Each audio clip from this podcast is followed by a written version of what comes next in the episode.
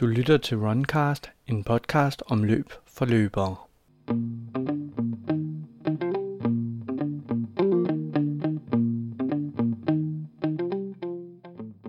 I dag tegner vi et portræt af en af Danmarks absolut bedste langdistanceløbere. Vi har snakket med Henrik Thiem.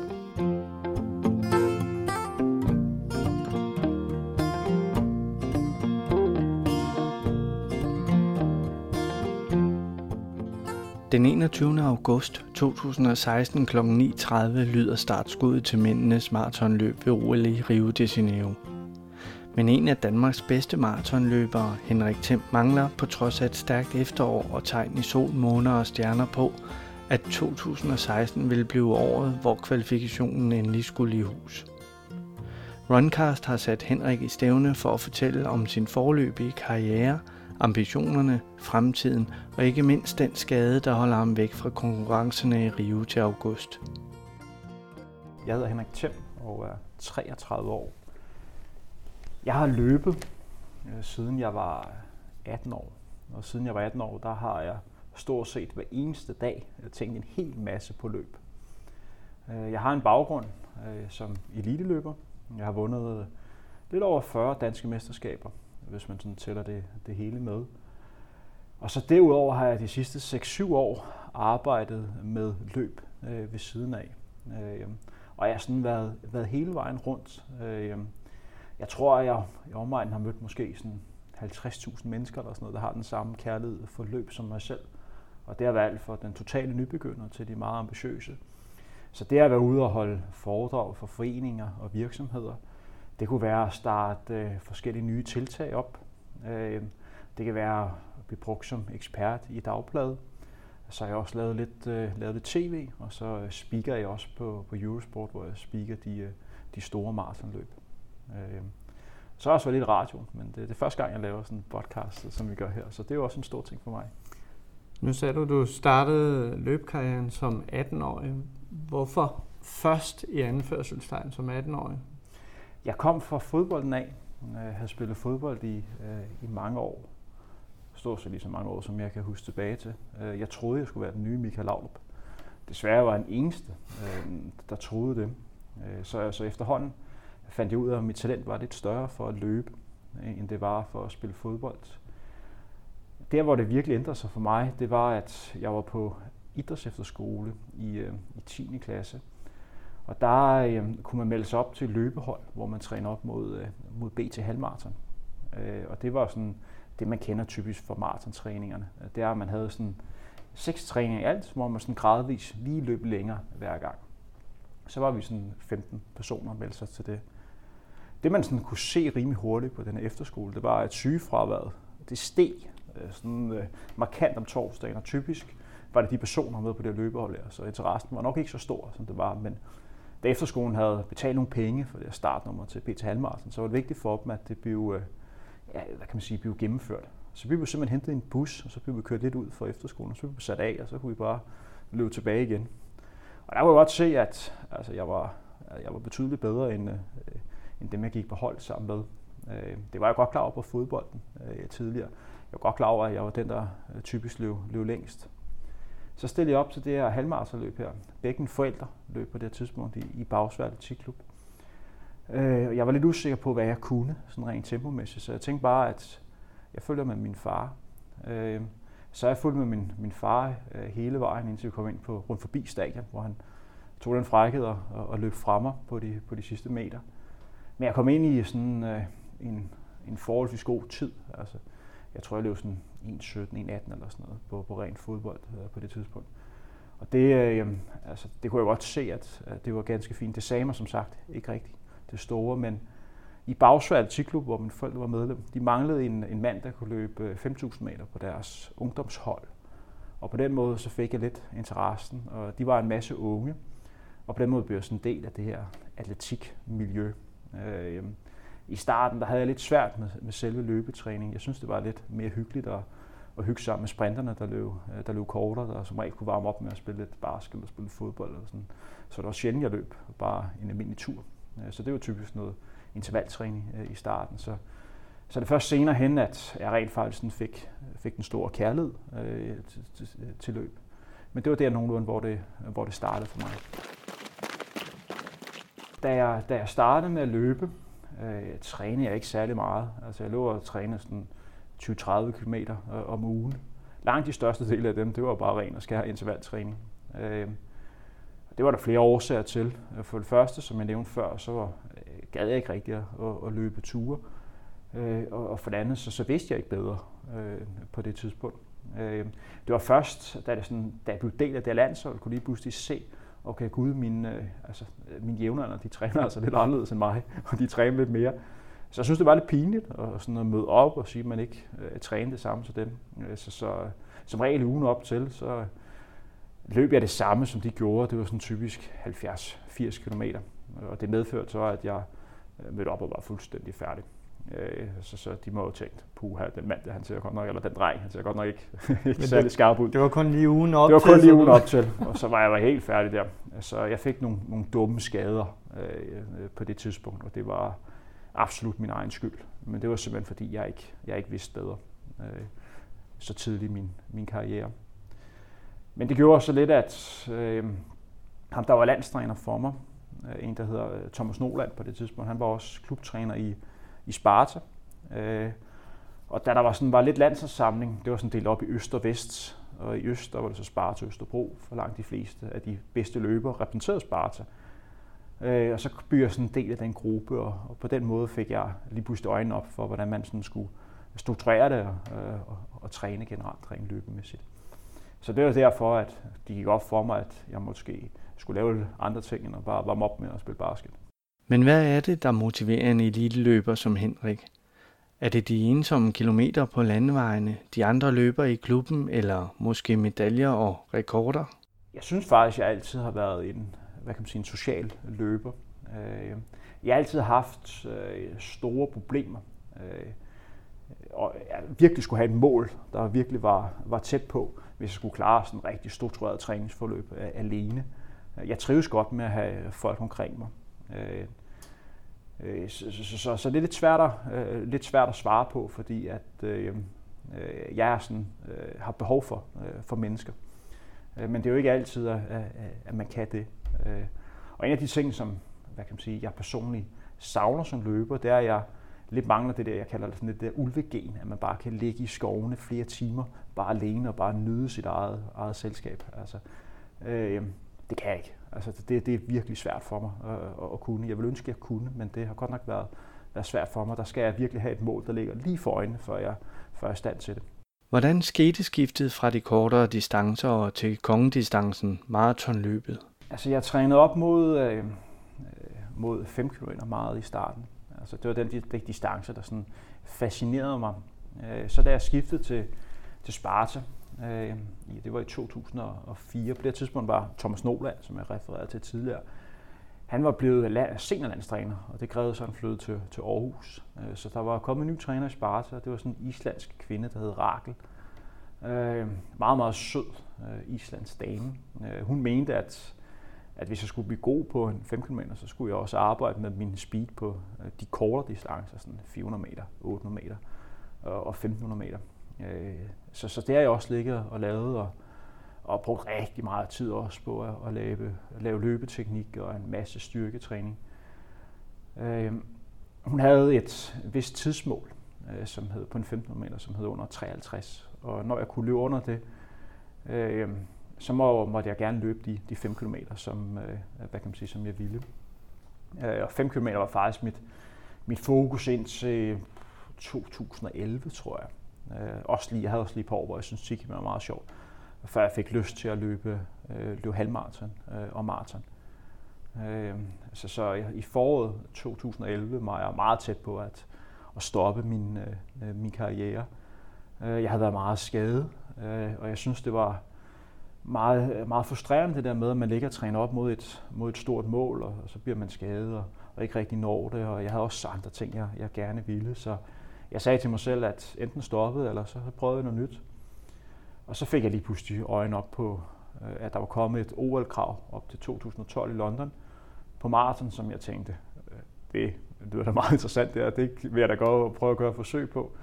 Hvad var kravet, kan du huske? Det var, øh, der var to forskellige krav. Der var et B-krav, der hed 2.17.00, og så var der A-krav for at være 100% sikker, så med 2.15.00. Øh, men på det her tidspunkt havde jeg måske en eller to gange i mit liv løb over 20 km. Øh, så det var sådan lidt af et sats på, at man skulle ud og løbe 42, men det var i hvert fald det, som jeg, øh, som jeg gik efter. Og så løb jeg mit, mit første maraton i efteråret 2011 i, øh, i Berlin. Øh, og jeg kan huske, at op til løbet, det var sådan, folk havde snakket om, det er maraton. Det er det specielle, det er, det er virkelig langt. Og du skal bare være forberedt på, at der kommer en eller anden mur på et eller andet tidspunkt, og der begynder det. Der begynder det rigtigt. Øh, jeg var godt nok bange sådan undervejs, men øh, den der mur kom aldrig rigtigt, øh, og jeg kom i mål, og havde en rigtig, rigtig fed oplevelse. Det er sådan første gang, hvor jeg har virkelig følt det her. Det er, sådan, det er min distance. Øh, og hvad var tiden? Jeg løb øh, 2.17.47, tror jeg. Øh, så, men en ting var, at, at, at tiden var, øh, altså tiden var, var selvfølgelig en tid, jeg var rigtig glad for, men det var mere den der følelse, altså, som jeg virkelig fascinerede på maraton. Øh, det var, at, altså, at du er ude så lang tid, og, og der er så mange tanker, der er igennem, og øh, der er alligevel en masse negative tanker, og en masse passager, du skal igennem, og, og de der sådan humørtilstande, du går igennem, øh, det tiltalte mig virkelig. Altså, så, så, øh, så virkelig glad, øh, da jeg kom i mål. Så du har ikke været ude på de der 30 km træningspas, hvor du ligesom Jo, havde... jeg havde, jeg havde løbet en enkelt tur på 30 km, okay. øh, 14 dage før, hvor at jeg på stedet at blive, blive syg efterfølgende. Det kunne min krop ikke rigtig klare, så jeg var så lidt, lidt bekymret for det, men det gik, øh, det gik heldigvis godt. Så, så det var sådan en, øh, sådan en fed følelse for mig, hvor jeg tænkte, jeg har fundet, mit, jeg har fundet det, jeg kan virkelig finde ud af.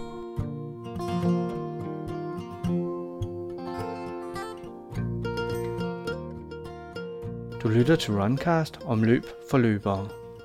Jeg hedder Ole Thorning Jacobsen, og i dag snakker jeg med Henrik Thiem, der har løbet den anden hurtigste maratontid i Danmark i dette årtusinde.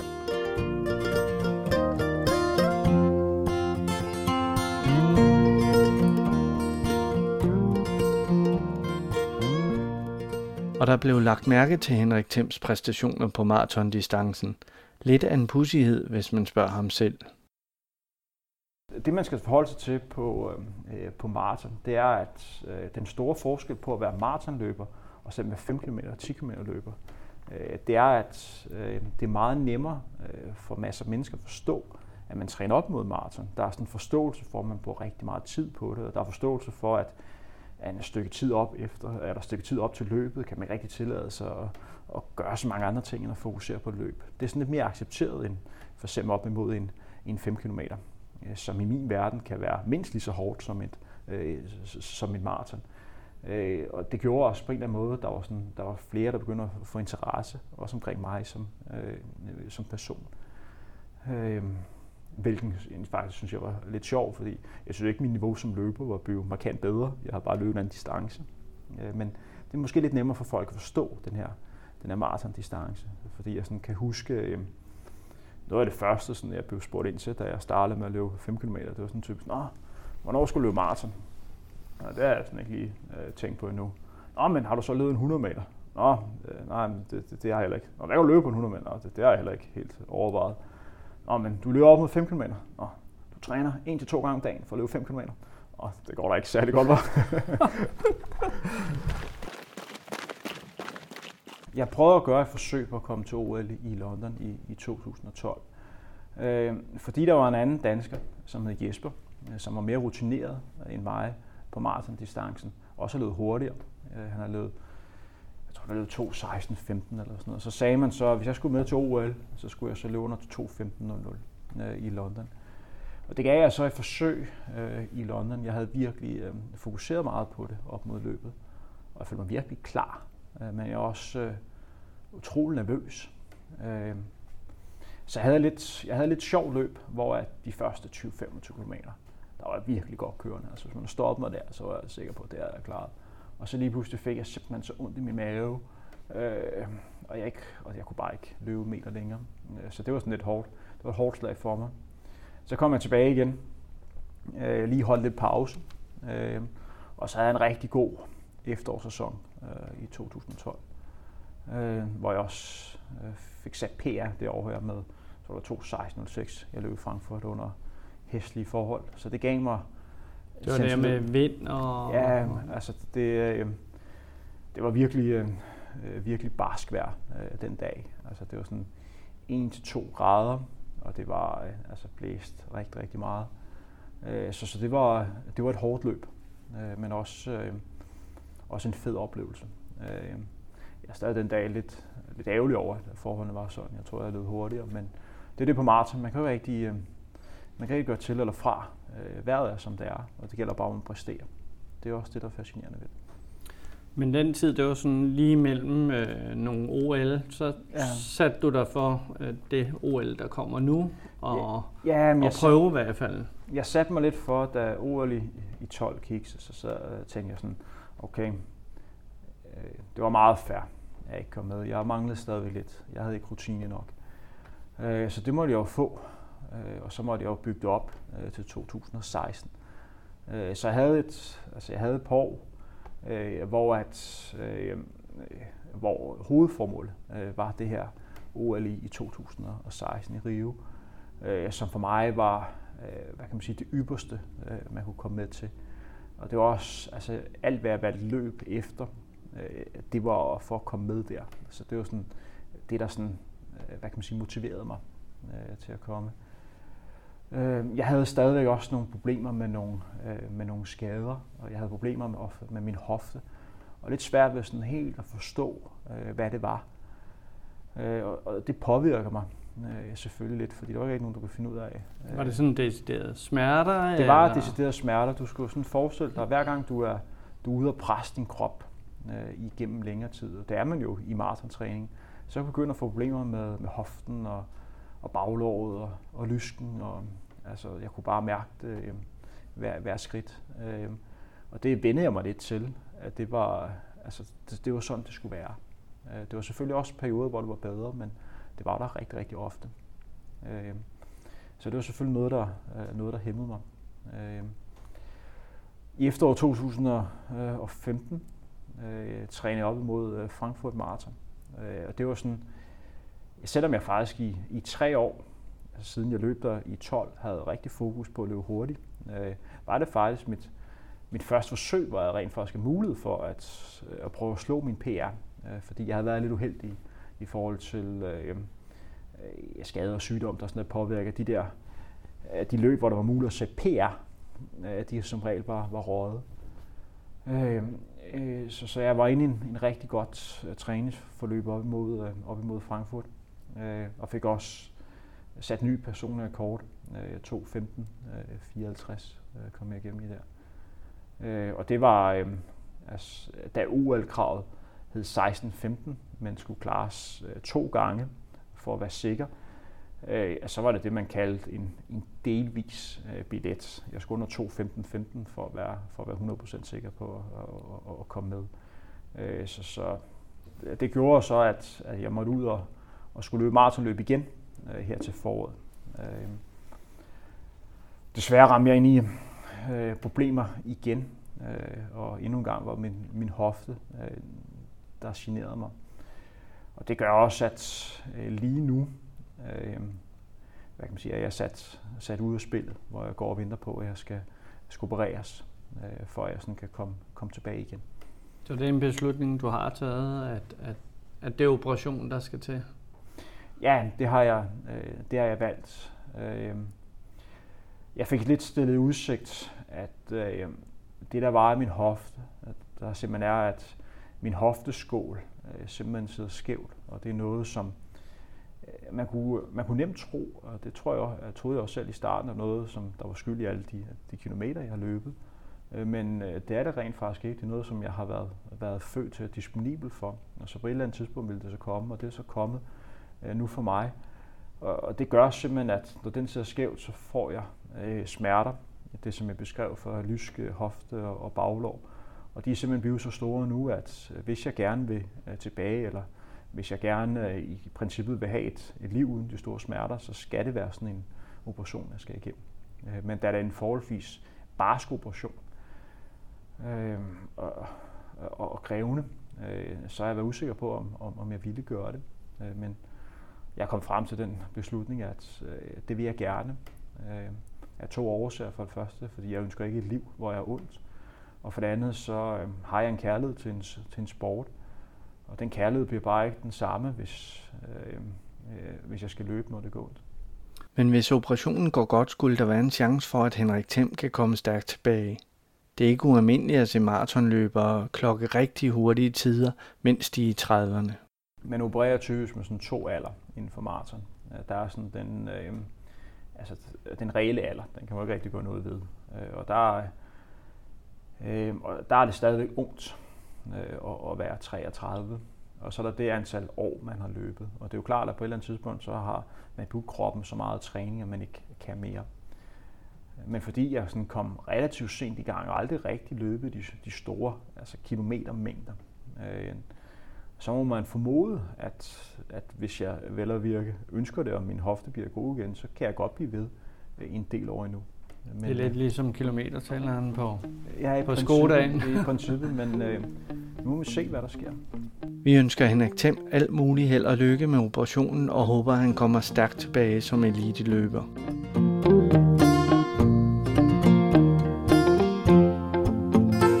Du kan abonnere på Runcast i iTunes, hvor en vurdering med stjerner eller en anmeldelse vil hjælpe til at få udbredt kendskabet til Runcast. Det ville være guld værd. Du har også mulighed for at afspille podcasten via hjemmesiden runcast.dk. Det er også her, du finder show notes, links og andet godt.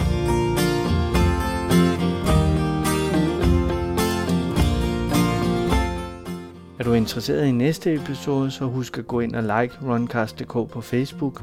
På den måde vil du automatisk få at vide, når der er en ny episode parat til dig. Indtil vi høres ved igen. God løbetur.